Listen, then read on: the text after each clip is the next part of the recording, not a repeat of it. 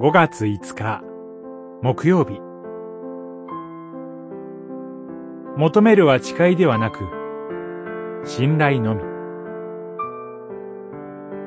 詩式10章から12章。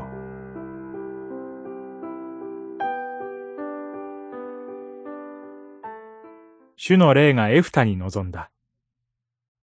彼はギレアドとマナセを通り、さらに、ギレアドの三つ葉を通り、ギレアドの三つ葉からアンモン人に向かって兵を進めた。十一章、二十九節。神がイスラエルの人々へ獅子を使わすと、その獅子の統治がなされている時代は平和が訪れました。しかし、時代を経るごとに、その獅子でさえも、だんだんと神の思いを踏みにじるようになっていきます。ギレアド人エフタは、ならず者たちの棟梁でしたが、その武田しさがイスラエルの救いのために求められていました。イスラエルの長老は、アンモン人の攻撃を受けて苦しんでいるとき、エフタに助けを求めます。そして、エフタが獅子としてイスラエルを救うという神の身旨が明らかにされます。まずエフタは、アンモン人の王との交渉を持ちかけますが、交渉は決裂し、戦いへと発展します。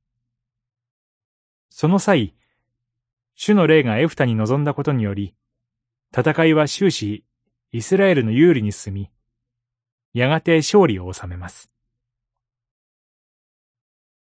しかし、この時エフタは軽率な誓いを立てて、マナ娘の死という悲劇を招きます。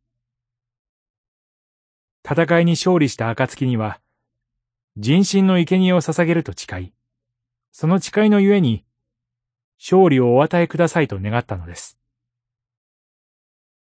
それは、異教の文化であり、そもそも神は人心の犠牲を求めていませんでした。ただ戦いに勝利することへの信頼だけを求めておられました。神は今日、私たちにも、誓いよりも、信頼を求めておられます。